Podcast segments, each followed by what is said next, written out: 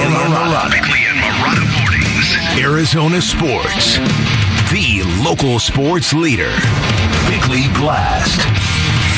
I've noticed something weirdly predictable while covering the Cardinals for the past 25 years. The worse they are, the more people misspell and mispronounce the owner's last name. The second I becomes an E, as in Bidwell, and I don't know if it's simple primordial trolling or if flashpoints of anger towards the Bidwill family draws in the most casual fans, the people drawn to negative energy, and those are the people who just don't know how to pronounce his last name. Either way, you might have noticed it's been Bidwell very frequently over the past 24 hours, and that is because the Cardinals failed to land the biggest fish with the net they're casting far and wide. Plus, we have no idea what's up with Brian Flores or if he told the Cardinals that he isn't interested either, which means our football team is really going to struggle to hire an impact coach with experience, a head coach who can do all the heavy lifting required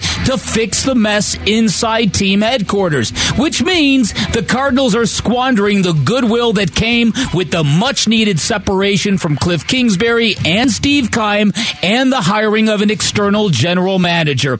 And I guess the big question is did Payton use the Cardinals as leverage to get the gig in Denver, or did the Cardinals waste a great opportunity to acquire him by balking at the Saints' asking price? The latter would be incredibly short sighted because Payton is worth all the draft capital the Saints received and then some, and anybody who thinks differently isn't aware of his pedigree, the impact he made in New Orleans, or the mess that Steve Keim has left behind in Tempe. Either way, the Cardinals are now one of two teams left standing. It is them and the Indianapolis Colts, exactly the kind of company you do not want to be part of.